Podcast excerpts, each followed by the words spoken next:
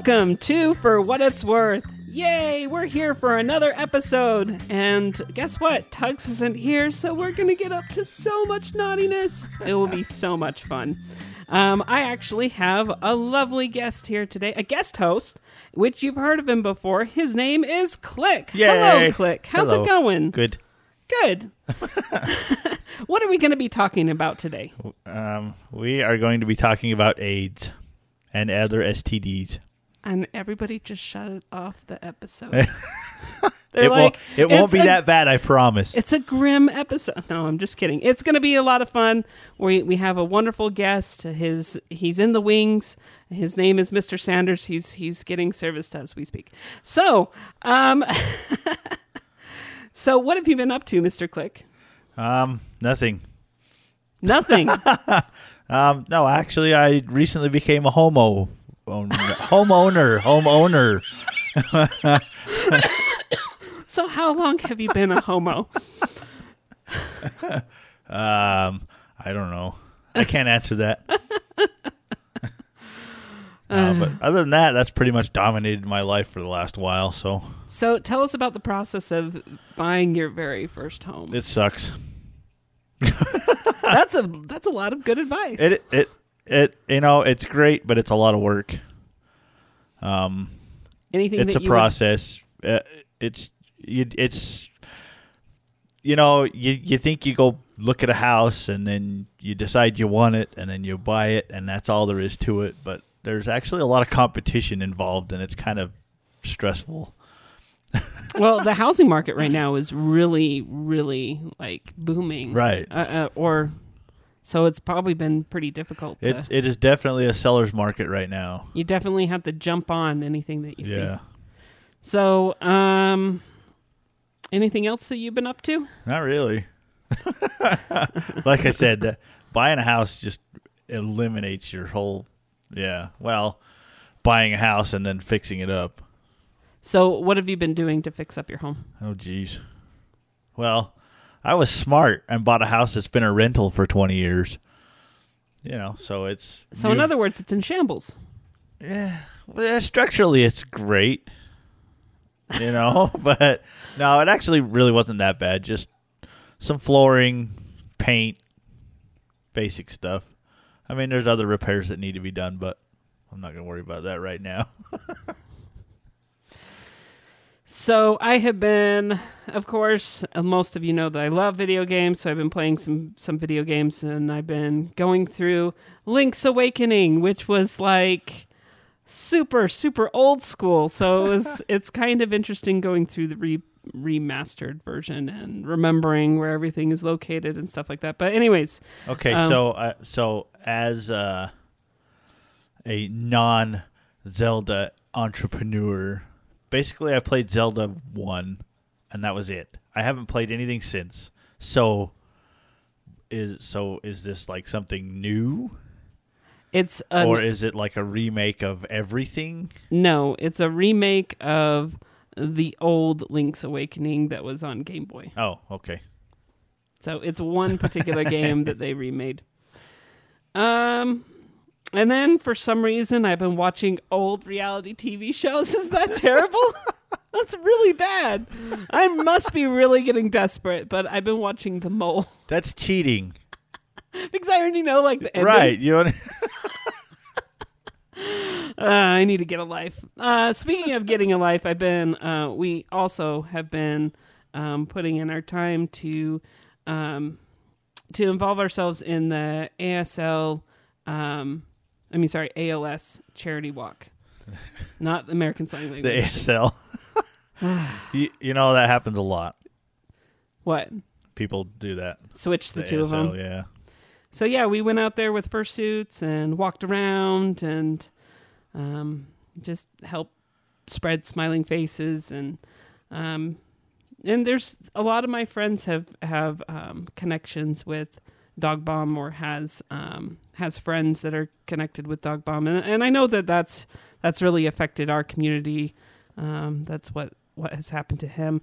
Um, for those that aren't aware, um, what happened is um, Dog Bomb was very um, was pretty well known within the furry community, but um, he was diagnosed with ALS, and slowly his life is kind of was kind of being taken away from from him.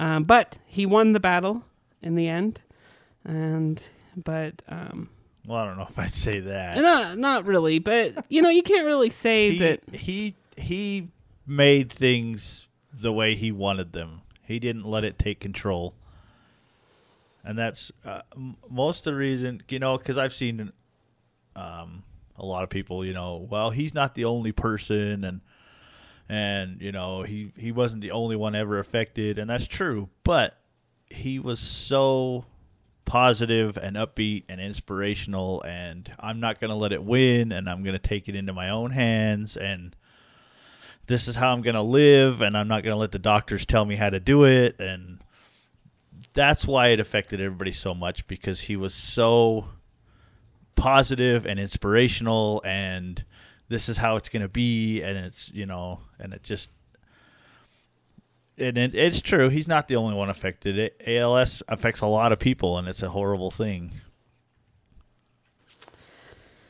I, I don't have anything else to say. but anyways yeah that's that's not the discussion today but but that's that's why we went out and yeah, walked and but that's yeah you do you know you do what you can There do were- your part there was definitely lots of smiles there. There was a there was a dog that wanted to attack me, but you know, but overall it was it was a lot of fun, and I really enjoy uh, volunteering for these different charities. And in fact, we have a new charity. I mean, another charity that we're going to be volunteering really soon, which is Strut Your Mutt, and so we'll be going around in suit and walking around to help raise money for um, no more homeless pets. So yay Yeah. that one's always fun so it's that time.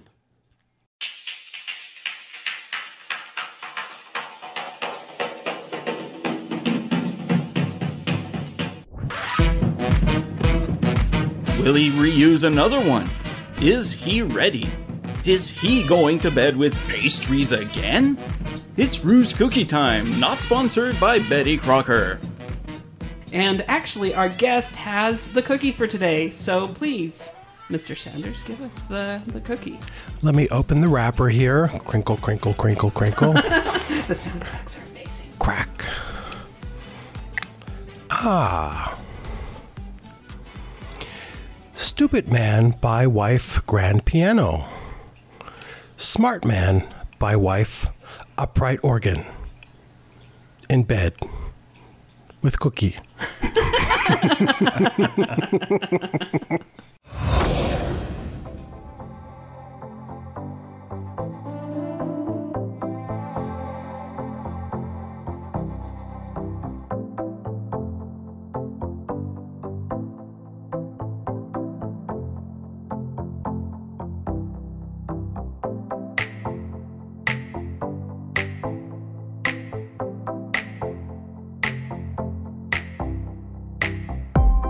okay and we're back and i am not rue i am click Hi, Click. i hope everybody enjoyed their potty break because i know i did what is that supposed to mean? Uh, hmm.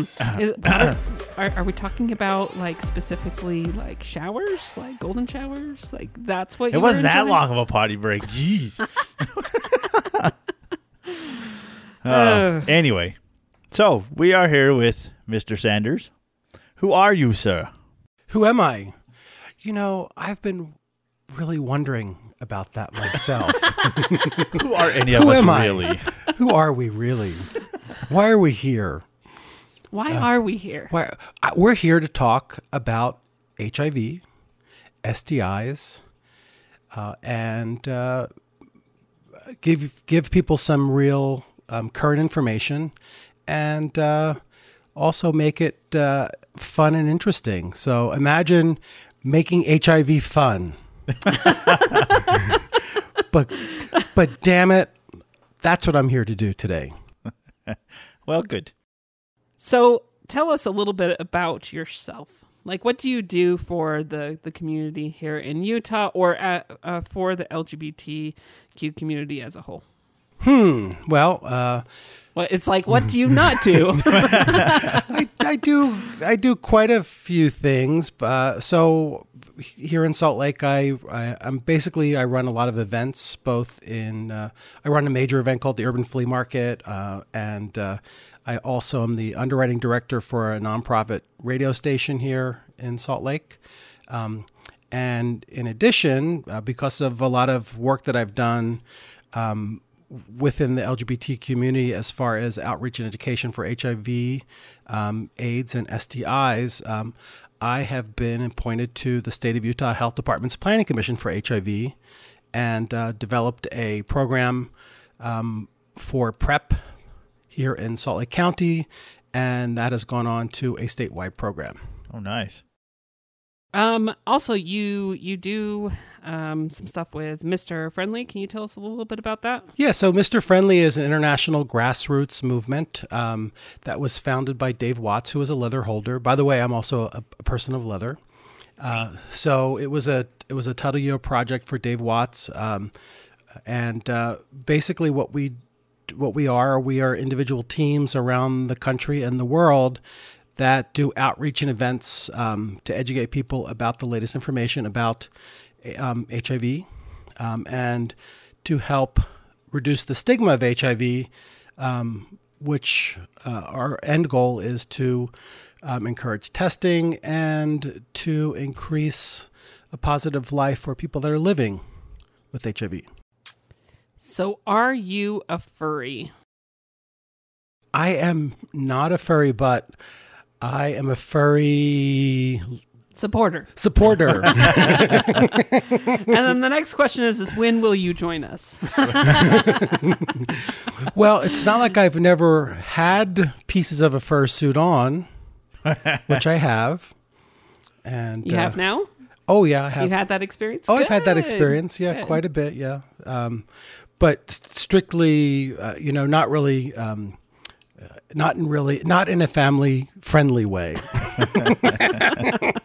You mean you well, it weren't? depends who your family is, I guess. weren't you mean you weren't walking around charity events? um, no, I wasn't. So people are going to be wanting to ask, like, how was your first experience being an outsider to the fandom or to to being a furry? Like, how was your experience getting into a fursuit, and would you ever do that again? Oh, I absolutely would would again. So, um, so when you say gotten into a fursuit, are you implying that I am completely in the fursuit, or just parts of me?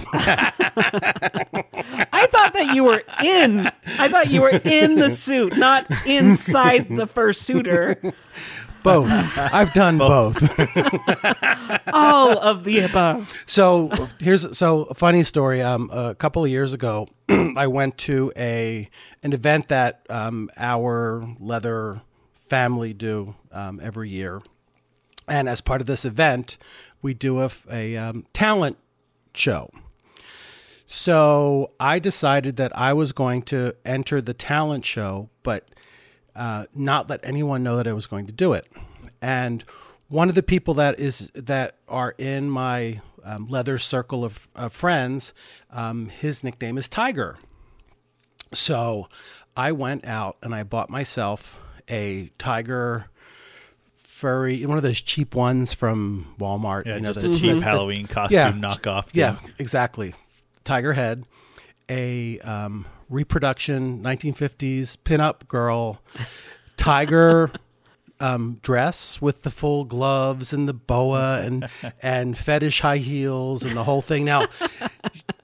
You can't see me o- over the podcast, but I'm not really sort of a drag friendly per like I like not that I don't love drag, but I'm you know I'm like a bigger guy and I'm You're- like you're a very masculine build. yeah, exactly. So, but He would be one of those people that if you saw him in an alleyway, you probably wouldn't talk to him.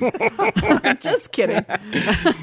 well, you know, hopefully you'll talk to me Yeah, in an alley and then come back to my place.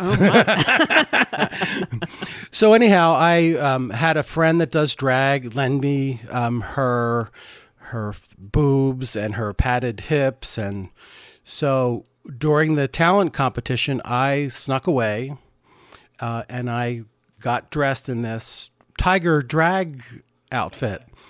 And when it was my turn to come on, I came out and I I well, didn't lip sync because you can't lip sync as a fursona, but um, um, to this '50s song called "Teach Me Tiger" by April Stevens. Which is this real sort of sexy, you know, teach me, tiger, how to please you. Whoa, whoa, whoa, whoa, whoa, whoa. and I had various uh, implements of BDSM torture. I had a little whip, I had a crop, I had a paddle, and I directed all my attention towards my friend Tiger. and no one knew who the hell this person was doing this thing because I kept it on the DL completely. And at the very end of the song, I pulled my uh, Tiger hood off. You broke the magic. I broke the magic, and everyone let out a sh- scream. that it was you. It was kind of that like Victor Victoria thing, pulling off the wig, you know. That's that's awesome. That's not really being in a furry fursona, but it was close. Uh, it's it's your first step into a larger world. Yes, it was fun. By the way, if you're interested in a tiger drag queen, my number is no. You know, I do always love that answer to the question, "Are you a furry?" Because it's astounding how much you get. No, I'm not a furry, but Yeah, that was a that was a long great. answer to that question, but it was great. we need more answers like that. Uh, do you remember what show that you were on last here, and what we talked about? I, you know, I remember being here. I remember that we talked about all all sorts of things, and I know that we shared a story about a furry party that was quite interesting. and as uh, as most of the conversations I have um, on different podcasts and stuff, it was a very sex positive conversation, which um, today will be as well.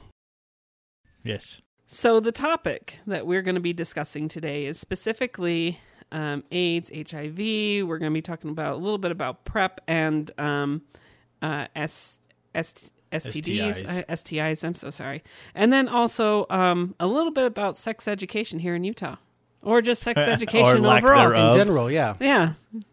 So, um, So the first thing that I like to say whenever I do a talk about HIV um, and AIDS um, is that um, in 2019 um, we should be more cautious about using the word AIDS because um, AIDS really describes um, a, a later stage of an HIV or an advanced HIV infection which thankfully, due to modern medicine, um, occurs with a lot less frequency these days. So many people live um, normal, healthy lives being HIV positive um, with today's uh, antiretroviral therapy drugs. So when we say, oh, someone has AIDS, we need to be very cautious about that because that really is a very specific diagnosis and thankfully does not happen as often as it used to. right, and that's that's definitely one of the stigmas, and that and that people need to understand is it so often HIV and AIDS is always the same thing. When you- you're exactly right, it's not. So HIV is uh, human immunodeficiency virus, right? Right, and age and AIDS And is an, AIDS is actually just one of the things that you can get because you're deficient uh, uh, Right, immune wise. so it's a it's a it's a, an advanced um, stage Right. of that infection. Um, it's when your y- different levels of your blood, um, one goes up, one goes down, and uh, that leads to um, a diagnosis of of AIDS. And luckily, with today's medicine, it's happening less and less. But unfortunately, it still happens. Right. so what specifically is HIV? So HIV is a virus. Um, it's a virus that is contracted um, really only um, a few ways. Um, so it can be um, you you can um, encounter the HIV virus and become infected with the HIV virus um, either through blood, semen, breast milk, uh, or vaginal secretions. And that's it. So, tears and spit and um, all the other things that um, some people think that you know you could um, contract the HIV the HIV virus really aren't true. There's really only those four ways to contract the virus, and the virus is actually a very delicate little flower. I like to ref- refer to it. Um, it really has to be under the best of circumstances, um, which is why um, um, anal sex with uh, with men that have sex with men is a very uh, a high risk factor because it's direct, you know, no link to the air. It's all internal. Right.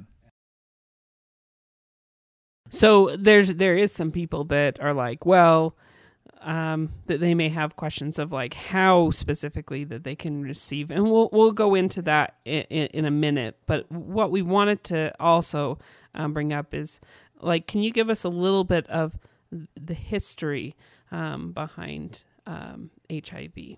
Uh, maybe um, speak a little bit towards the past of um, you know the AIDS e- epidemic. So I'm 56. I'll be 57 this year. So I lived through, and and I was openly gay um, since the late 1970s, and so I I lived through the entire um, beginning of what is this thing, this thing that had no name, um, uh, this thing that no one knew how it was being contracted, um, and through the whole um, um, d- different discoveries that happened um, that it was a virus and um, how the virus was contracted, and then the early anti uh, uh, antiviral drugs um, to the point that we are today with m- modern drugs that really combat um, the virus very effectively. They don't cure the virus, but they suppress the virus so much that um, if you are HIV positive and you are diligent in taking your antiretroviral um, uh, medicine, um, you will suppress your viral load count to a point that it is uh, undetectable. And you may have heard this term recent, uh, you know, hopefully that um, undetectable equals untransmittable. That means that if you have sex with someone that is HIV positive, positive with an undetectable viral load, they cannot transmit the virus to you, period. With condoms, without condoms, it's just not possible. Um, so, and that's a big, big thing. Um, it's a, uh, and it's, you know, the CDC and the World Health Organizations have all come out um, to let people know about this, and there's still people that just don't know or just don't believe it. But it's a fact. Right. Well, and that's something, um, you know, to touch on with honesty and openness. Um, you know, if if if you are HIV positive, even if you're undetectable, you should still tell everybody, especially if you're if you're you know having sex or playing around. However, knowing that you know the the undetectable is untransmittable is you know it's huge. It's a it's a big thing now. Um, you know, but that's not an excuse to not tell people. Well, you know, I think conversations regarding sex are are a thing, and that's just one of the things that you should be talking about. Um, people should be better at talking about sex, what they want out of sex, negotiating the kinds of things that they want, what they don't want. Um, but honestly, I don't feel that people that are HIV positive that are um, suppressed virally um, need to come out publicly. No, no, Typical, definitely. Yeah, number you shouldn't tell everybody. Oh but- no, And also, because there's a lot of misconceptions Right. that Still. come from it, and Right. and so that could be really damning to Right. that person's you know social life. It could even be damning towards their job and different things like that. I mean, good thing that that, that there's laws and Right, yeah. things that are in place that Right, and that's thing. a personal choice, and some people, um, some people make that choice, and for all sorts of reasons. You know, people want want to increase um, visibility for you know to to to to bring visibility to the virus to to humanize it, and um, that's a great way to do that. Um, as far as um, disclosure of your uh, HIV status um, as a as an undetectable status. So years ago, there were two HIV statuses: Right. Negative and positive. exactly. Now there are more. So there is, so when someone says they're negative, what does that mean? Um, there. So to me, someone can only say that they are absolutely positively negative if they are recently tested, Right. have not engaged in any sorts of activity that would um, put them at risk for seroconversion to HIV positive, um, and then that person could say that I am HIV negative as of my last test, Test, on June 1st. Um, there is HIV positive, undetectable. There's, this is a, a person that um, was diagnosed as being HIV positive, is on antiretroviral therapy meds, adheres to treatment, and has suppressed their viral load to the point of being undetectable or untransmittable. HIV positive, um, untreated. Um, for many reasons, and and one of the biggest reasons is the stigma of HIV that people choose not to be treated for HIV. Um, the stigma is so great that some people would rather hide and risk um, and risk becoming ill rather than choose to see doctors and make it known that they are HIV positive. Denial is a huge thing. Denial is a huge thing. Mental health issues are a huge thing, and they they go hand in hand um, in uh, in having people that are um, not linked to care or don't adhere to care. Right. Um, and then there is um, I don't know. Is this is an Which HIV which status? is really the most dangerous. I don't know. I'm not tested. I don't know. I don't go to the doctor. I don't go to the doctor. I don't know. Um, yeah, so it's not just a matter of um, we're going to hook up and we're going to have sex. What's your status? It's not as easy as positive, negative, and it certainly isn't a matter of saying that you're clean. Right. So, what is your recommendation as far as um, like how often somebody should go and get tested? Well, it depends how sexually active you are. I mean, I'm pretty slutty, so like I test often. um, so I- I'm at low. So the, the the types of sex that I have are very low risk for HIV, um, but I still test for HIV, and um, and I make sure that I test for all the different STIs as well because um, um, those are you know those are an issue if you're sexually active um, as well. Um, well, since we're talking a little bit about this, um, so how do you think about um, Utah's sex education system? You know, I don't think there is a sex education system here in Utah. Honestly, um, it's really left up to the parents, and the culture here really. Um, the, it's not really um, friendly um, It's very suppressive to have those sort of conversations with your kids. Um, and uh, you know, luckily there's a lot of good information online, um, and and kids can find out about um, about sex and such sex education and HIV if they choose to. Ah, the internet. Yes, That's how we all learn things It- it really nowadays. is. well, so that's kind of the other thing is, you know, you you lived through the the late seventies and early eighties, and for me as as a grade school student in the eighties, um, you know, before the internet was a thing, uh, the huge huge stigmas about AIDS when and like you said when it first came out, you know, what is this? What does it do? And the the the mass hysteria around it and and the the way they treated us as kids towards it, you know, and and that goes into the sex education thing is it's like it, it- instead of educating us as kids it was just avoid it, stay away from it, don't do it. It's bad, you know. It was really harmful.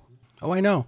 You know, just just a few years ago when I first started to uh, inject myself into the um, I love that word inject.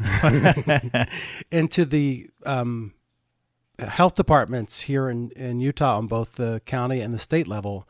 When I first um, started this process, um, abstinence was the number one thing that they were touting um, to reduce the risk of sexually Yeah, was- transmitted well- infections and, and HIV. For a while, it was abstinence only. Yes, and I had I, I actually had a very large part in removing that from first the Salt Lake County and now statewide.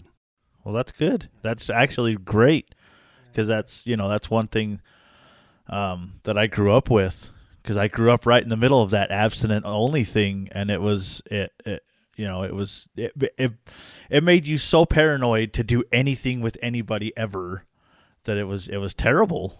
You know, one of the one of the ways that I helped affect that change was by telling people um, that were that are government employees that are um, that are being paid to stop infectious disease in the state of Utah.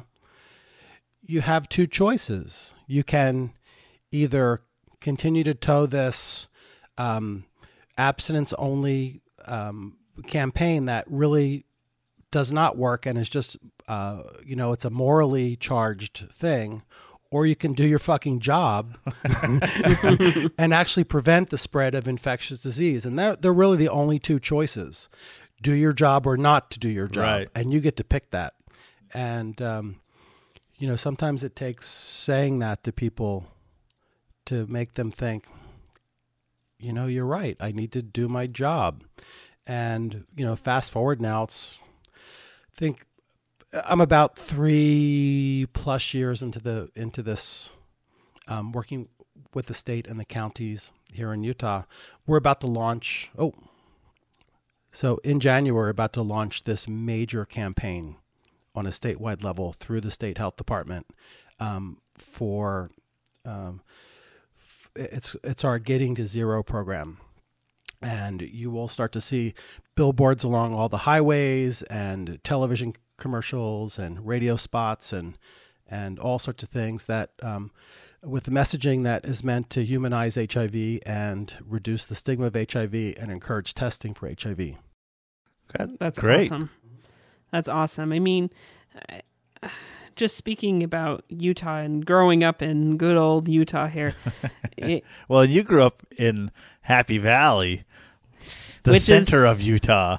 yeah, which is the heart of Utah, where where everything is very very happy, and So, so so I'm kind of a kinky guy. I don't know if you know that about me. I I didn't know that at all. and I find that the absolute kinkiest men are from Utah County in Utah. Well, it's because Oh, we're so my- suppressed. And a lot of those people, they just have their imagination. Oh my goodness! Thank goodness. Yeah, because you wouldn't believe the despicable things I get Oh, those, geez. these men to do. That's that's why I'm innocent. I'm 100% pure and innocent.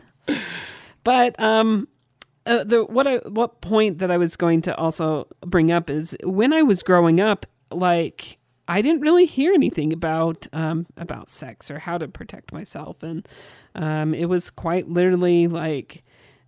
I mean, basically, it was my coach that my parents signed this paper, and it was my coach that was talking about all these weird things. And nobody wants to hear those things from their coach. Like, I mean, out of out of anybody, I I almost wish that it was like somebody like separate or I don't know, like a school doctor or I don't know, or a professional that came in specifically from the health department of some sort to to talk about that particular subject that was certified instead of a coach that is wanting me to do push-ups and I don't want to Well, the, the biggest problem with that is he didn't want to do it either. no, he didn't. You know, the the whole ah, we'll just throw it on somebody. And here talk about these points, and that's it. And it's you or know here, we're going to have you watch a video. Right. It's really suppressive.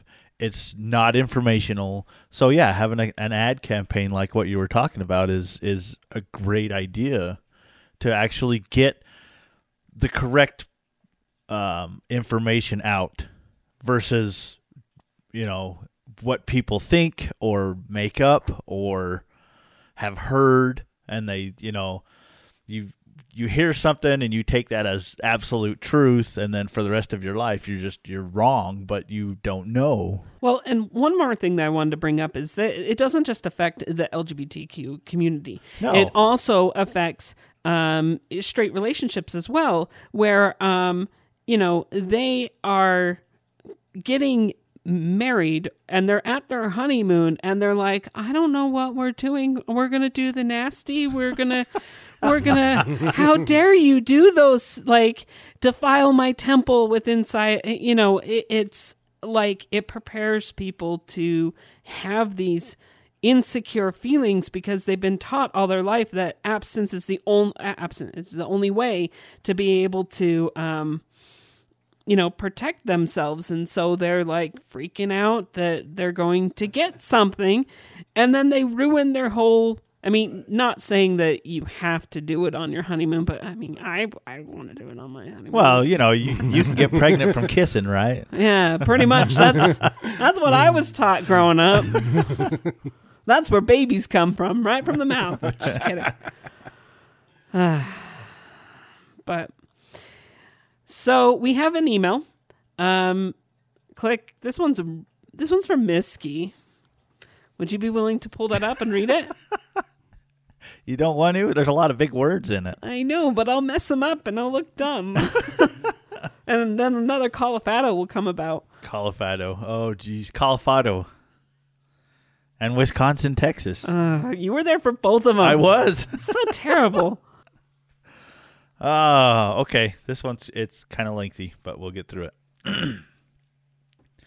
so, hi peeps. I wanted to contribute with a few things I thought would be relevant. As a teenager, I volunteered for a rural community project at a school in Namibia, Namibia, a country with one of the highest prevalences of HIV in the world. About one fifth of the population was HIV positive at the time I was out there, but I'm glad to see this had has been decreasing. Awareness of HIV seemed to be a fairly seemed to be fairly good, as nearly everyone has a friend or family member who is affected. There were stickers all over the school which said "Fight HIV, not people with AIDS." When we were decorating a teacher's accommodation, we observed a lot of medication out, which made us wonder if they were affected. Three quarters of Namibians and nearly all pregnant mothers and children in need living with HIV are on antiretrovirals. the playground was full of broken glass, and most of the students at the school didn't own shoes. Most of the volunteers refused to clear up the broken glass without the appropriate equipment to do this safely. Were we wrong to do this? Um, my parents worked at the hospital when it had its first HIV positive test result. Contrary to the misconception at the time that AIDS was a gay disease, the patient was a heterosexual married man who had used heroin in the past and shared needles. I'm disappointed that PrEP is not currently available to everyone who might need it in the UK. It is freely available in Scotland and Wales, but it's only available to 10,000 individuals in England, and there's a pilot going on in Northern Ireland. Thank you so much for covering this topic. It's so important, and I look forward to the episode. Thanks, Misky the Chinchilla. And then Misky also had a PS. Let's go ahead and read that too. P.S. As someone who is polyamorous, I have to be extra careful about safe sex practices.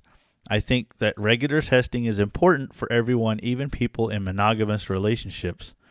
We tried to cover this in a relationships panel when we ran uh, that we ran at Confuzzled, but we wanted um, but we wanted help from a qualified sexual health professional, and sadly, as CFZ was the same weekend as Birmingham Pride, none were available. Sometimes I wonder if we should make another attempt at raising awareness because young furries strike me as a particularly vulnerable demographic who would benefit from education about sexual health. What are your thoughts? Thanks, Miski. So that's a lot to digest. Um, let's start with the um, like at the Namibia schools and um, where basically volunteers refuse to clean up broken glass without the proper uh, equipment to do it safely. In so in a community where AIDS and HIV is so prevalent, you know you can't you can't really expect people to do to put themselves in danger. So the HIV virus is a very delicate little flower, and I, um, it would be very very difficult for, um, even if the broken glass had blood from someone that was HIV positive and not um, virally suppressed, for that virus to live in that very hostile environment on a piece of broken glass on the floor in Namibia. So Right. that's number one. Number two, um, I can see refusing to to clean up broken glass without proper equipment because that puts yourself not not in the line of uh, danger for HIV, but to get cut. Right. There's And- well, and that's yeah. And There's, a so- lot of other there's a lot of other things. things. Yeah. So uh, I, I'm not quite sure how to answer that. I think that being asked to clean broken glass without proper equipment probably would warrant not wanting to do that, not wanting to get Right. cut or put yourself into danger. Well, that's yeah. You know, I mean, uh, uh, you're exactly right. As it pertains specifically to HIV, probably not so much a problem. However, There's a lot you of know, yeah. you get an open cut and it doesn't get treated right. There's a lot of other infectious diseases that aren't sexually transmitted that you that could will get. take you out. Yes. Well, I think it's. I mean, I anything that revolves around blood. Like I, I worked at um, at a place where I was cleaning out blood vials, and uh, you have to make sure that you're really careful on what you're doing, and um, make sure that you're. Um, you know that you're well protected. And, and usually when it before it even comes to me it gets sterilized and it gets thrown into a sterilization unit. So really anything that was in there is completely you know usually dead but they have some particular um they have an extra training that you have to go through in order to be able to to work specifically with just cleaning out vials with with blood. So you know i i think that it's right for people to take any sort of precaution when it comes to comes to being around blood right. So broken glass, no, don't clean it up. Go f- find a pair of gloves or something, Right. and then go clean it up. Because I think it would be a nice to idea to clean up broken glass from a playground, so just in general. let's go to prep as far as prep well, in the email that's let's um oh you have something so else before that there's the uh um and it doesn't seem like it's so much a problem now but going like back to the 80s you know when hiv was the gay disease you know and- it's not it's not so bad now but it's still there's still that stigma attached to it. Well, and the reason is that the uh, in the United States, um, the the demographic that is mostly affected or most largely affected are men who have sex with men, and uh, it, and that's just a fact. Um, so it's not. It doesn't only affect men that have sex with men, but um, we are the biggest the biggest part of the, of the biggest yeah. demographic and um, and then filter that down because marginalized communities always suffer the most whenever there's any sort of um, health issues. Um, men who have sex with men that are pe- people of color are effective uh, are affected by HIV um, ill proportionately even out of the out of the entire um, gay male population. So it's really about um, services and education not being available really to people that are in marginalized communities. Right. Well, and it's it's more of a demographic thing. It's not, um, you know, it only affects being gay has nothing to do with whether or not you can get the virus. Yeah. Correct. You can, yes, because again, you can get the virus through blood, through semen, through breast milk, and through vaginal secretion. Right. So, So my question is, is then um, why is it that we currently in, I mean, at least in the United States, I don't know if it's United States or Utah, but um, right now, um, somebody that is LGBTQ that has recently um, had sexual relationship with an individual, um, they cannot donate blood. so that's a law that's been around since the very beginning of the um, HIV AIDS pandemic. Um, as soon as it was discovered that is a that HIV is a blood-borne um, virus, and that the and that the majority of people that were affected by this blood-borne disease were um, men who have sex with men. Um, that was the easy law to instate. All right, if you've had sex with a man, we want to keep our blood, you know, our blood supplies um, free of this virus, and we're not sure how this virus works. So until we figure it out, we're going to just try to eliminate having HIV in the in the um, in the in the blood In the, yeah, In in the- the, supply. in the blood supply by um, targeting people that would are most affected by the by the virus. Why Um, do you think that that hasn't changed? Um, I think that people are just slow to move. Um, laws are slow to change. Um, I think that there's still um, a lot of uh, misinformation um, and lack of information about this issue within the legislatures that uh, are the people that can actually change these laws. Yeah. I mean, the reason why I also bring it up is because we we have a friend that works specifically with blood, and the blood blanks, uh, the blood blanks, wow, the blood banks are short on certain specific, um, uh, certain specific blood types, and um, you know sometimes they're they have this sh- shortage that's going on, and it affects people's lives. And so I just I don't know. I just hope that at some point in time that that is something that gets changed so that, you know, we all can do our due, due diligence and if we would like to donate then then we Yeah. can.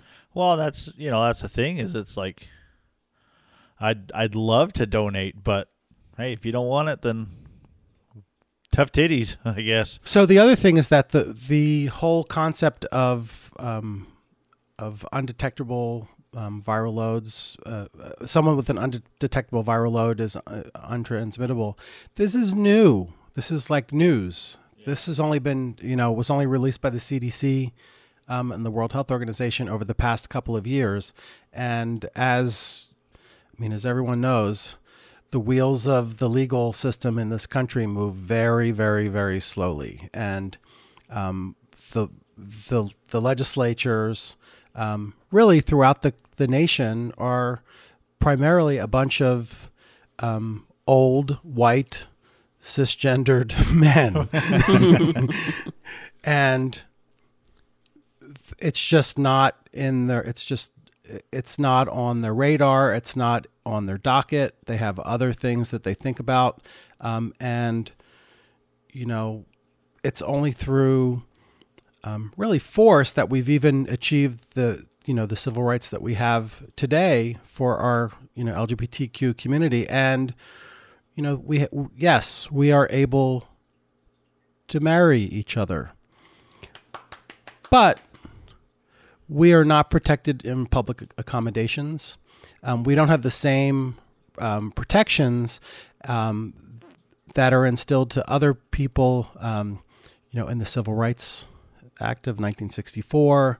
Um, we are not protected in housing on the national level. We're not protected in employment on the national level.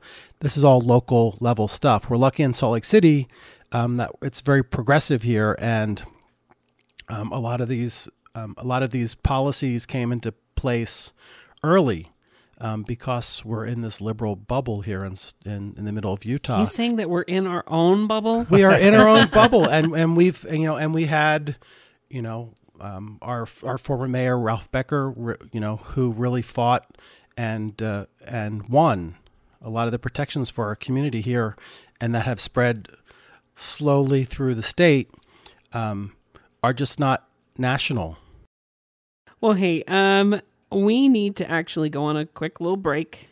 Um, so let's pause our conversation. We have lots, lots more to talk about. We didn't even we didn't even go through the rest of the email yet, but we will get back to that in one minute. Was that like a double entendre? Furry's podcast. We're going to pause. Ah, you are fired. You are fired.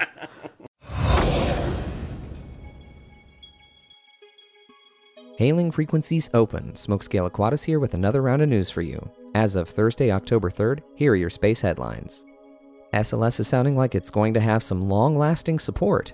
NASA recently announced that they've secured an agreement for Lockheed Martin to build six more Orion crew capsules, the next generation spacecraft that will hopefully take humans to the moon. I'm still a little dubious about this because it doesn't necessarily mean that the next six will be any cheaper, and only one Orion capsule has been to space for a test flight, to say nothing about how SLS has yet to leave the ground. But if they can make this work without taking another 20 years and costing another $20 billion in development, then I'll be happy to see it fly. A Japanese cargo freighter launched recently taking supplies to the ISS, including fresh batteries to replace older ones that are losing their charge capacity. It also took several experiments and spacewalk equipment. It'll get filled with trash the crew needs to get rid of, then burn up on reentry. But that's not all that's leaving the ISS. After a Soyuz brought three new crew members to the station not that long ago, the other three that had been on station for the last few months returned home safely. One of those astronauts was the first member of the United Arab Emirates to visit the station. I love seeing more representation from more countries getting into space. Commercial crew and commercial space stations will only open the way for more of that, and that's a very good thing. NASA has announced after several years of weighing the matter that they intend to go forward with a mission designed specifically for monitoring near Earth objects, asteroids that pass close enough that they could potentially pose a threat in the future. The Near Earth Object Camera, or NEOCAM, has been in development for more than 10 years, but it's finally getting the go ahead and could launch as early as 2025. I'm of the opinion that something like this should have been launched at least 20 years ago. Every time there's an object that enters the Earth Moon system, that's the universe saying, Hey there, how's that space program coming along? You up multiplanetary species yet? Me, I'm just a little excited to see what kind of data this mission gives us. Last but not least, big news came down recently about NASA's report on a special silver coating for the door to the toilet on the International Space Station. I'm kidding. Of course, I have to talk about SpaceX's recent press release about the progress of Starship. Elon Musk was at the facility in Boca Chica recently to explain what all had been done, what had changed, why, and what the expected timeline was. He gave the conference while standing next to a prototype of the massive crewable second stage, and next to it, for scale, the first stage of a Falcon 1, which was utterly dwarfed. He explained the reasoning behind changing from carbon composite to a specific type of stainless steel for the hull of the ship, citing cost, ease of purchase, how it behaves under high and low thermal loads, and it allows them to build the ship out in the open since they don't have a facility large enough to manufacture it indoors. He also explained the change in the fins, landing legs, engine configuration, as well as the changes that were shown on the Super Heavy first stage. Those of you who might just roll your eyes when you see yet another change in the design of this vehicle need to understand that just three years ago, this was just a paper rocket. They had no hardware at all. Now there's a prototype with two more being built for testing purposes. Elon explained that there's no sense in continuing to stay the course on an engineering idea that is too complex and keeps extending the development deadline and that it makes way more sense to just change it to a simpler design that allows you to continue moving without significant delays. And because SpaceX is a relatively small company, it allows them to pivot and shift in whatever direction the engineering says they need to. It's a little frustrating that we don't get to see that super cool looking ship that was shown in the first introduction of the ITS, but we are seeing actual flight hardware being built, not just designed, but built. That's huge in aerospace. The next test will be a 20 kilometer test flight, then a belly flop style descent to test the fins, which are actually just air brake flaps. That could happen before the end of the year, but, well, Elon time. We'll see how it goes. SpaceX is still trying to get their commercial crew contract satisfied. Here's hoping they manage to do so sooner rather than later. Boeing is coming up on a pad abort test for their Starliner, so they're closing the gap. That's all for this round. Stay tuned for the next episode of For What It's Worth for more. Until next time, this is Smokescale Aquatus saying keep looking up, space fans.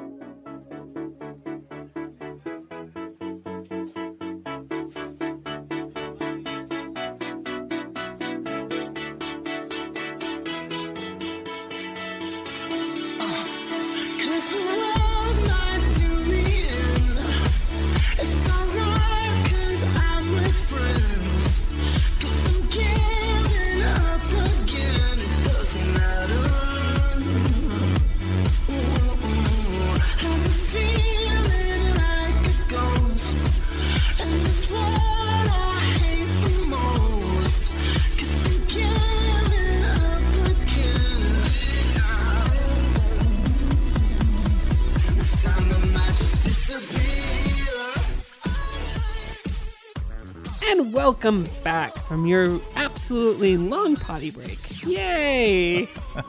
I didn't have to go this time. Me neither. Yeah, it was all right. so It was all right. today, um, so I'm doing really bad today because you know what? Normally I don't do the patron. Normally it's not my responsibility, but because Tugs isn't here, so and I don't have the hand, the list on hand, so I'm just gonna say this. Um, well, first of all, somebody needs to be singing, right? Somebody should be singing as I'm I'm reading. No. No, no, you're not gonna do that. well, we don't have a list, so we can't do it properly anyway. That's true. But hey, I do want to reach out and thank um, our supporters for donating to patreon.com uh, slash FWIW. It helps us so much to be able to have, you know, all of our, our lovely equipment and also this particular podcast, um, like the website. And uh, believe it or not, those things cost a lot of money and um, they don't seem like they do but it definitely adds up over time. Uh, for years this this podcast has gone on for a long period of time and um, it's been out of pocket. But as of recently uh, one of my number one goals was is to help this particular show become self-sustaining. And think you know because of listeners like you you see what i did there? Um, we've been able to reach that goal where um, we are self-sustaining. And um, definitely anything that is donated it goes directly into the show. Um, we actually aren't even using it towards marketing. At some point in time it'd be great if we had a marketing budget. Um, but all of our stuff is is word of mouth. And um, so definitely if you have a few extra bucks that you want to to give a lonely fox that's in his bed eating cookies um, please donate to patreon.com slash for what it's worth how did i do how did i do that'll that'll do, Rue. That'll do. yay so should we jump back into the topic what are we talking about Sure. Um. Well, I guess we'll just pick right back up with the email. Um, trying to pick it apart. Um. So the subject of prep and its availability, and well, I guess first of all, what is prep? So PrEP um, is uh, an, an, an acronym or an abbreviation for pre-exposure prophylaxis, and it basically is a pill that you take once a day, every day, um, to prevent um, becoming HIV positive if you are HIV negative. So, in order to um, qualify to take this drug, there are a couple of things, a couple of um, factors that need to be met. Number one, you have to be assured that you're HIV negative, which means you need um, an HIV test. Um, we also test for kidney function, and we test for hepatitis um, B as well, because if you have hepatitis B, it needs to be treated um, and cured um, before you can go on to the prep because um, that combination of drugs is not good together. So Um, if you're HIV negative and you have hepatitis, um, in in in medicine, you treat the infection first before you go on to the prevention piece. Um, so, why is PrEP so important? PrEP is so important f- um, for a number of reasons, and here's one that a lot of people don't really think about. But, like I said, you have to be HIV negative in order to um, take PrEP. Um, so that means you have to have an HIV test. So, so this is an additional um, way that we can encourage testing. Um, in the past, um, HIV testing was always this sort of dark place, like, oh, I have to go, you know, I want to see if I am HIV positive. And if I am, you know, oh, it's, you know, it's sort of the, the darkness. Whereas when you're testing for PrEP, you're going into a place of light. You're, you're taking control of your sexual health and well-being and you want to you know you you believe that you're negative and you test for the test for the virus and when you have that negative um, result you can get onto this um, this prevention plan um, if you are positive in that test you can link to care and get on antiretroviral medicine and reduce your viral load to an undetectable level. So this is sort of a one-two punch against the virus moving forward. Um, test if you're negative, PrEP, positive, TASP or treatment as pre- pre- prevention, and it really is the way that we'll get to zero new infections, hopefully in a generation. Right. So, what do you recommend for somebody that is interested in getting involved with PrEP? And what are some of the side effects from taking PrEP? So the side effects are relatively there's relatively low risk. I mean, there are side effects with every drug that you you know take, including you know Motrin has side effects. Um, so some of the side effects that are uh, a bit annoying and tend to go away after a couple of weeks. You could have some diarrhea. You could have you know just like going on any new medication, like your body gets sort of used to Yeah, you have Having to this you have to adjust drug. to, and that's a lot of medications will do that. You you once you start taking them, especially if they're long term medications, your body has to adjust to the basically the chemical balances. So yeah, stuff like that. It it's annoying, but it will pass. Yeah, and you know, usually that, um, you know, if you have those sort of side effects, you know, that'll um, typically last for a couple of weeks, maybe a month. Um, if it goes on longer, you're going to talk to your to your doctor.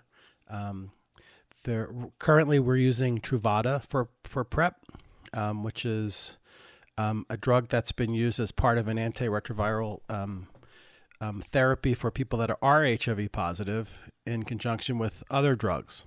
This is just one drug that's that's used. Um, the uh, CDC is just um, uh, has just started the process of um, allowing another drug called Descovy to be used as PrEP here in the United States. It has been used as PrEP um, in other countries um, for a while now. Um, Is there a generic version yet? so worldwide, yes. United States, no. So the so the patent for Truvada runs out next year, um, and hopefully there'll be um, generic um, versions of Truvada.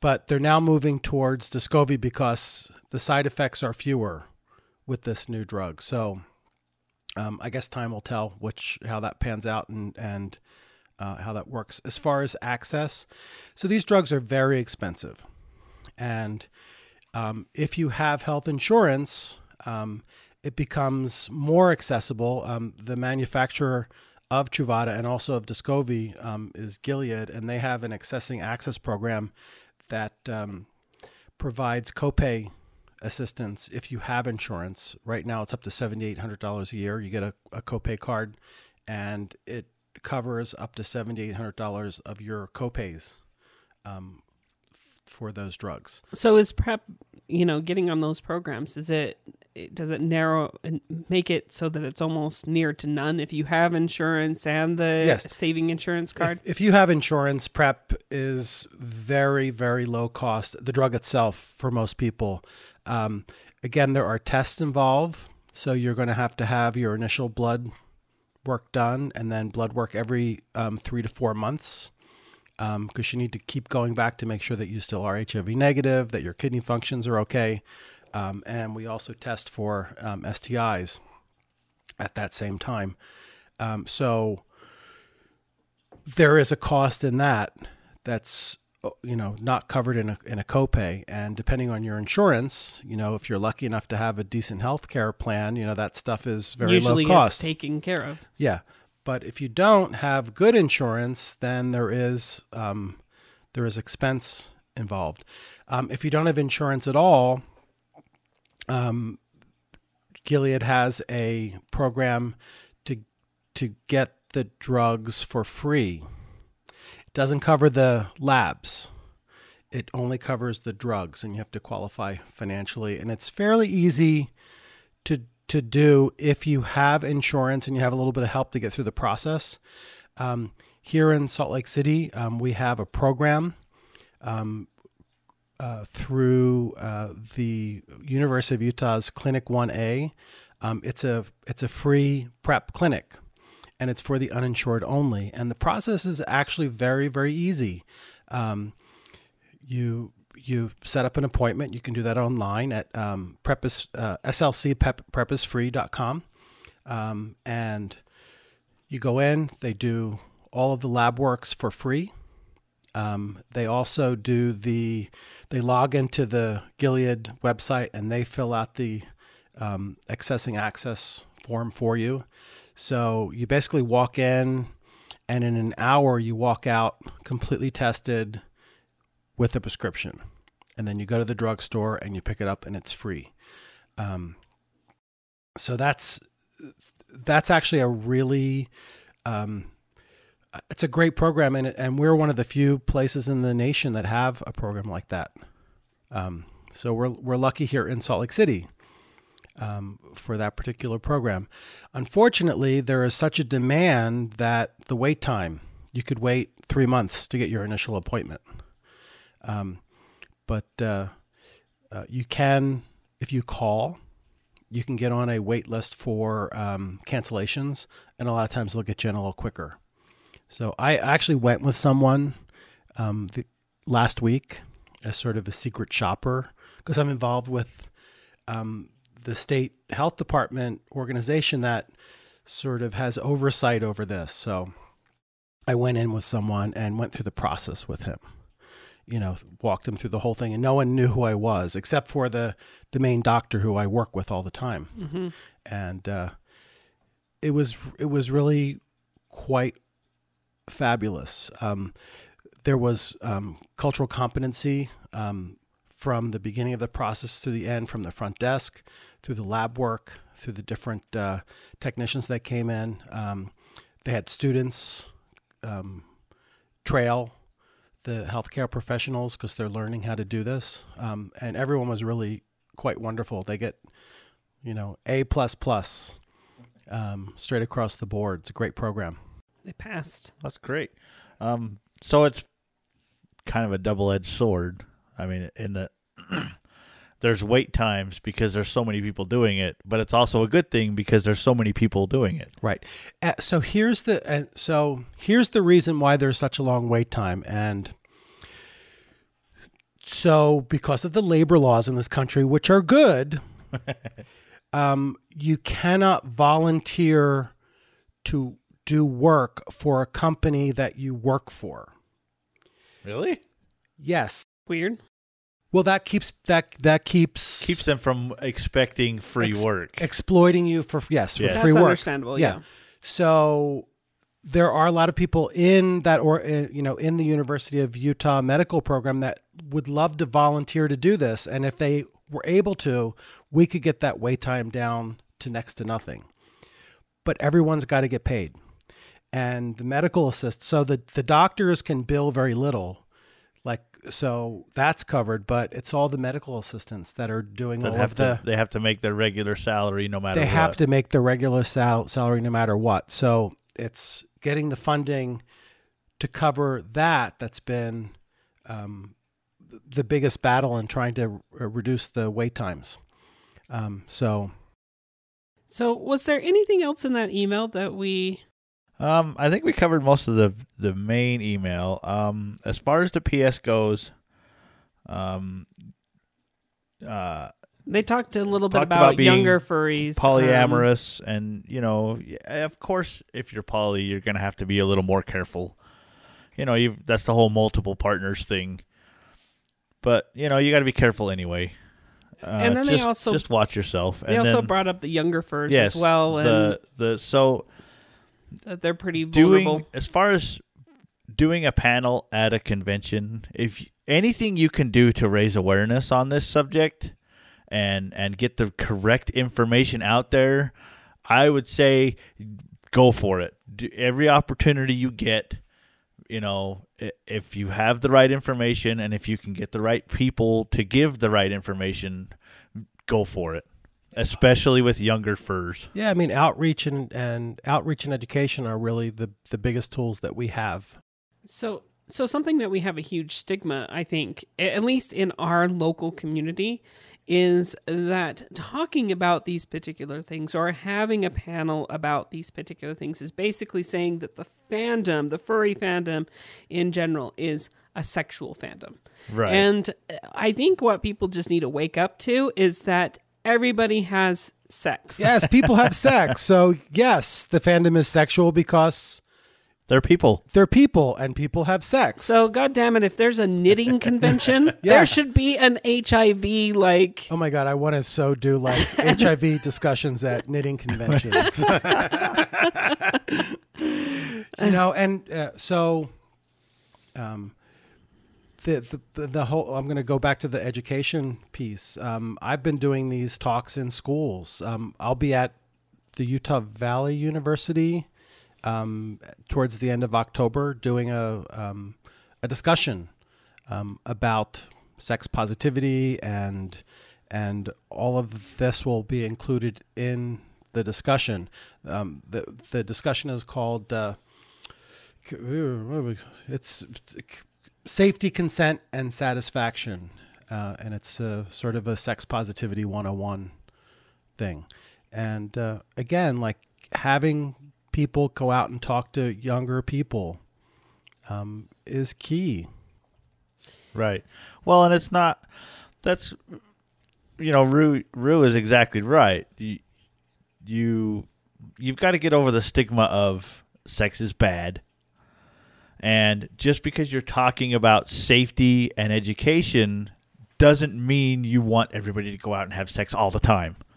Well, I you do, know what I mean? That's, Well, right. But I think people should be out having sex all the time because sex is a part of being human, and I think it's like the natural handshake, right? it Right. is. but you know, to, don't be afraid to to you know, for this specific example, set up a panel or something in a in a con because you're worried. You know, Uh, it's like the there's a few cons now that have a mobile testing center come in and they'll do on the spot HIV test, and I think it's great. But a lot of people are like, "Well, uh, that just promotes sex, and that Not just makes my everybody fandom. think, yeah, Doesn't Oh. exist here. you know so it's uh, people just need to get over Well, it. hey, you guys, just real quick, uh, we do have, we're running a little bit low on time. We do have two emails, real quick, that I want to make sure we get through. but could I I- I just Yeah. so that email came from Great Great Britain? um i'm assuming so yeah it says So- in the uk So one thing I want to just really quickly touch on. So Truvada is very expensive in the United States, and there isn't generics, but it is available worldwide. Generic versions. In fact, you can get three months uh, worth of prescription of of Truvada. Uh, uh, that's a generic through different uh, companies. One is in, there's a place in Thailand. There's a place in Australia, um, and um, it's very inexpensive. So there's no reason if you feel like you need PrEP um, not to get on PrEP. Get a, yeah, find a way. And if you want to figure out where those places are, um, I run an organization here called Black Boots. And if you go to uh, blackbootsslc.org and go to the Prep Talk page, you'll find out the you'll find the links for that low cost prep worldwide. Nice. So this email is from Shane. It says, "Dear cast and crew of For What It's Worth, even with how the treatments have gotten more effective, um, it seems it still seems like a diagnosis can be a death sentence because there's no guarantee that you'll react to treatment the same way the doctor would expect. The two most famous people who have been diagnosed might be good examples.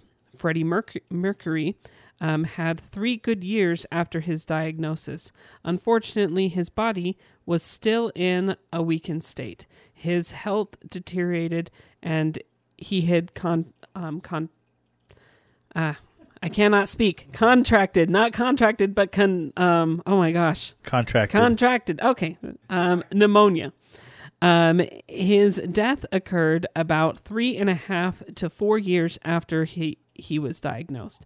Magic Johnson um, had been living with HIV and chose and, and close to thirty years. Has for close, been living. He's for still close alive. to 30 years and likely can go on another 12 without a lot a lot of drama um, let me know what you think shane Aha. So, Freddie Mercury um, became HIV positive and died, and which progressed to AIDS and died at a time that we did not have modern day antiretroviral medicine. So that's ancient history, um, and um, it's not really a good example to use in 2019 um, of what it's like to be diagnosed with an HIV positive um, diagnosis it's times have changed. Um, the medicine is completely different, and the majority of people that are diagnosed and put on antiretroviral um, therapy treatments with today's drugs live positive, healthy, normal lives with HIV. So, unfortunately, we did not have them, the, those drugs at the time that um, Freddie Mercury was diagnosed. As for Magic Johnson, I don't, I don't know his particular situation, but what I do know is that there are many people that live for that were diagnosed early and live um, for a very long time, being HIV positive, um, for a number of reasons. Um, there, there's actually a genetic, um, a genetic thing where your your body um, fights the virus the same way that antiretroviral um, drugs fight the virus, and you can maintain um, a, an undetectable viral load um, just through your own body. This is a rare, rare occurrence, but it can happen. Um, so again, I don't know how Magic Johnson's, you know, I don't know how his health is, but I do know, yes, he's lived a long time with an HIV positive diagnosis. And I know of other people that have for a very long time. And each person is different. Um, but what I do know um, is that the thing that's not different is that if you are HIV positive and you do take antiretroviral, the modern day antiretroviral treatment drugs, you have a very, very good possibility of it um, letting you live with HIV um, in a ha- happy and healthy way. So don't think about HIV in the 80s. This is now 20, it's almost 2020. Yeah. You know, learn the latest facts about HIV and share them with your friends. so we have another email from anonymous do you want to go ahead and read that Uh, I'm sure if I can find it. Oh, um, it's a shorty, and we kind of already covered it. But so, how do you practice water sports safely? What STIs can be spread through urine, and can HIV spread through urine? Ah, water sports. So I happen to know a little bit about water sports. I, I know you know a lot about water sports and that's not because uh, trust me that anonymous wasn't from me by no means Oh, okay. so um, urine is just an inhospitable um, environment for um, for many many things, uh, and although the possibility exists, um, and I'll explain how that happens in a little bit. The possibility does not exist for HIV, because again, HIV HIV is only transmitted four ways: blood, semen, breast milk, vaginal secretion. So what if you have blood in your urine or what if you have you know an, some other sort of infection um, in your urethra? What if you have gonorrhea or chlamydia? Um, urine is not a good environment for those particular infections and bacterias. So one way to to sort of help um, if you are concerned about those things is rather than take that first um, that first bit of piss that comes out to let it clear out a little bit because that will help um, clear the pathway in the urethra um, and provide a more sterile urine for whatever you want to do with it. for consumption. Just yeah. but Yeah. you know, just like any other um, sex, there is a risk for things like gonorrhea, chlamydia, syphilis, um, uh, and these are infections. That's why we no longer use the term STD, which is a sexually transmitted disease, because a disease would uh, a, a disease um, sounds like something that's more chronic. These are infections. These are bacterial infections, like a strep throat. I mean, if you if someone if you had sex with someone and they gave you strep throat, would you be upset about it? Um, a lot most people are not, but that same person that contracted gonorrhea, which is another bacterial infection, um, is upsetting to some people because uh, of the stigma associated with certain um, infections, certain bacterial infections. These are infections; they're easily treatable treatable with antibiotics, and just like strep throat, you take your antibiotic and you get rid of the infection. So another question for you: Can you get HIV through oral sex? Um, so theoretically, if all of the stars align, it could possibly possibly happen. And again, there needs to be like all these open sores and open Like you know, open sores in your mouth, open sores. Yeah, your gums And- are bleeding. gums are bleeding and it's and there's you know someone that is um, uh, HIV positive that is not undetectable and you know everything has to really line up. Um, the fact is there really aren't cases of this documented, um, and it's hard it, and it would be very hard to document those cases because most of the time people that are having sex if you're having oral sex you're going to it's going to move on to something else a lot of the times. So how do you know where that Right. contact happened i can tell you that i've been sucking cock for 40 plus years and if it were transmittable easily um, through oral sex, I probably would be HIV positive. But that's not the case. Um, it's just as very, very low risk. Yeah, you, it's- it's not one of those you can definitely say no, it's not because it. Of course, it's always possible, but like you said, very very low risk. Yeah. You know, almost, uh, uh, you know, almost negligible. Right. So I suggest that everyone suck more dick. I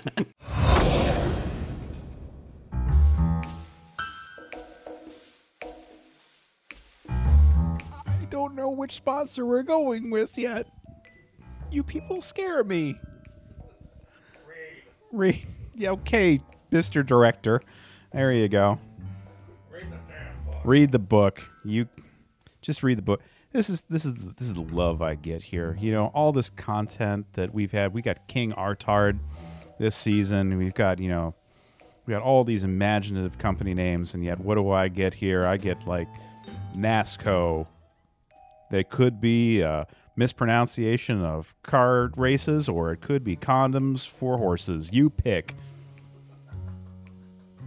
Someone's got to roll those things. My goodness. Chapter 20 through 26. Another reading from the Bible of Fifty Shades of Grey. Do not behave like the Kananananana Knights. Yahweh, he's back to Yahweh again, said to Moses, Now, when you get to the promised land, you cannot behave like Knights. Why? What do they do? They fork their animals. Moses was shocked. They fork their sheep and their goats? Sure, they fork them, and not just the sheep and goats. They'll fork a camel, or a squirrel, or a hen, or any other animal they can corner. And when they come home with fresh wool, goat hair, feathers hanging off their uh, wind chimes, they'll fork the first woman they see. They don't care if it's their mother, granddaughter, niece, nephew, 15th cousin. Doesn't matter. A kanana night will fork anything with a hole. Wow. They eat all kinds of filthy animals. I despise them. Why do you think I'm giving you their land? Well, I thought maybe you were making up for forgetting about us for a thousand years. Are you insane? Heck no. Those Baytard Kanananananites don't deserve land. I'm just going to give it to you. Don't defile yourselves like they do. You must be holy, because I'm holy and I have you idiots apart from all other people. You understand what I'm saying? You idiots are better than all other people because you are my own special people. Well, I don't know what to say. Thanks, I guess? Good, we have an understanding. Now, from now on, as long as you obey me and stay clean, I will live among you, feed you, protect you from attack from men or animals. I'll multiply your numbers. You'll be a hundred times more powerful than your enemies. I am your God, and I brought you out of Egypt, but if you disobey me, well, just don't. That's my advice. Why? What are you going to do to us? I'll waste you fools with disease, and I'll blind you, and I'll kill your crops. I'll make your enemies attack you and lay siege to your cities, and I'll cut off your supply of bread and starve you until you eat your children. I'll kill you with plague. I'll make you vote Republican. I'll destroy your high places and pile your dead bodies on top of your idiot idols. I'll waste your cities and your sanctuaries, and I won't give a rat's arse about your sacrifices. I'll send wild animals to eat you, your children, and your livestock until your land is deserted. I think Yahweh's got a little bit of a thing he's trying to make up for here. I don't know about his wind chimes.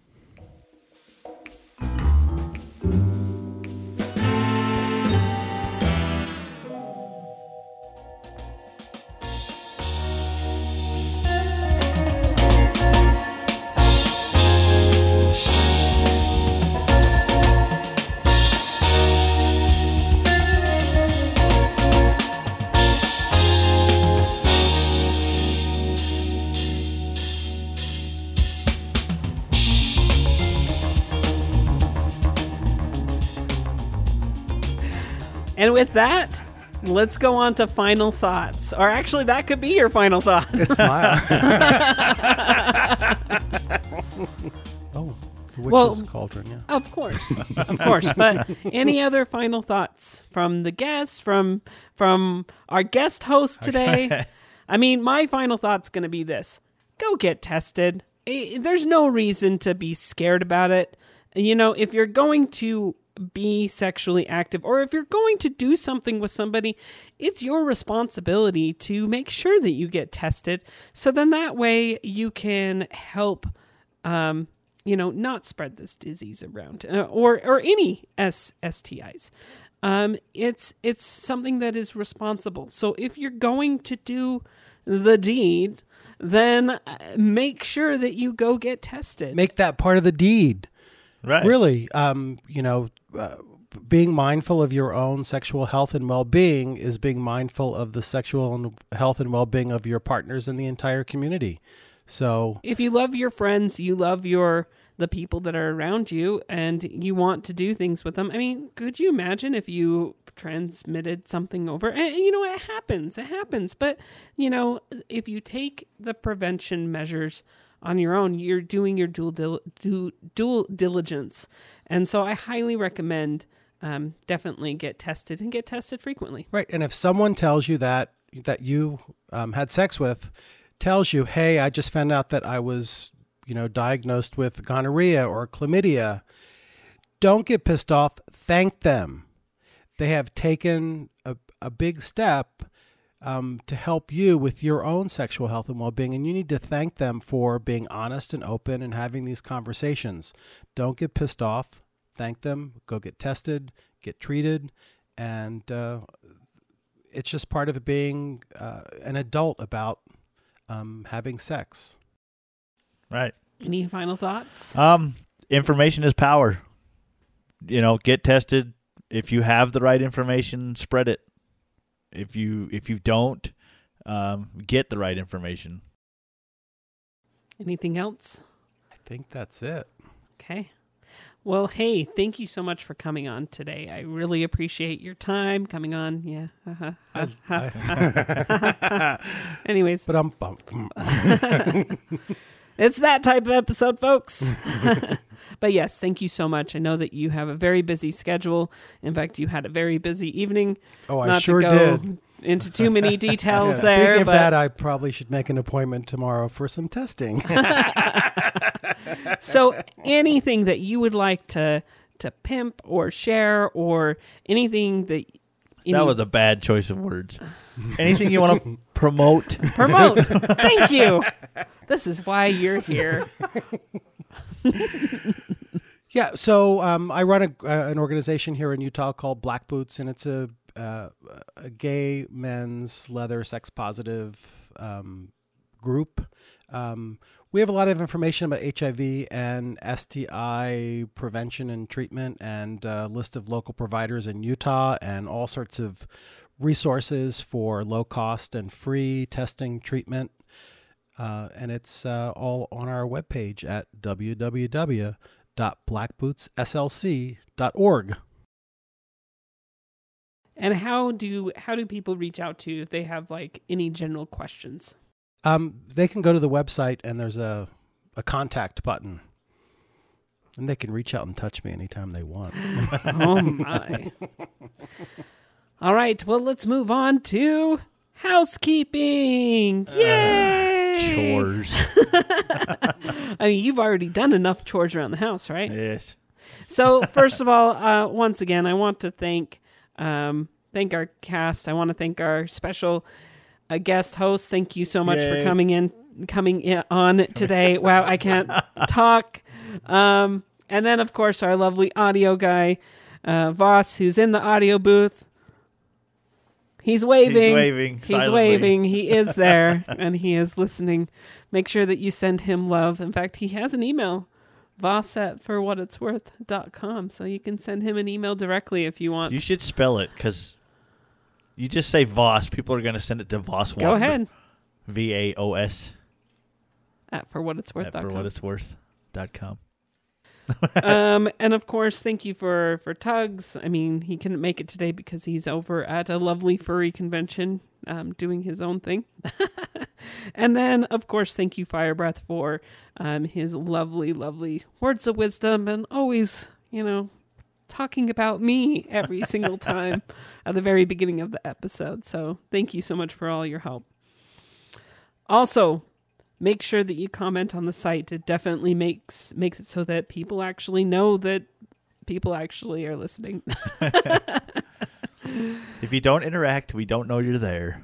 we also have social media: Twitter, Facebook, um, Grindr. No, just kidding. We're not there. Um, and then we also have Telegram. Telegram. or Telegram. um, please feel free to reach out to us. You can reach out to me at, at Wine Red Fox, and I will go ahead and add you to our Telegram group. Um, also, make sure that you tell a friend about our lovely, lovely show. Like I mentioned earlier in this episode, all of the things that we, all, all of our marketing is word of mouth. Uh, we don't really have um, a marketing budget, but eventually, hopefully, we'll get there. But um, but for now, just tell a friend and um, pass it around on social media. All right, I think that's it for good old housekeeping. So, what's our next episode? Next episode. My Little Pony: The End. So we are going to be talking specifically about My Little Pony and how the uh, how their fandom is it might be changing a little bit. How we may be welcoming bronies into our community. I know that most we, we've we've There's, already there's invited them, but anyway. but um, basically we're going to be looking at how um, their fandom has been affected by the whole fact that their show is now over. So, anyways, till next time, this has been Rue, And click. And Michael. and this has been For, What, It's worth. You have to say it. Oh, For what it's worth. Yay!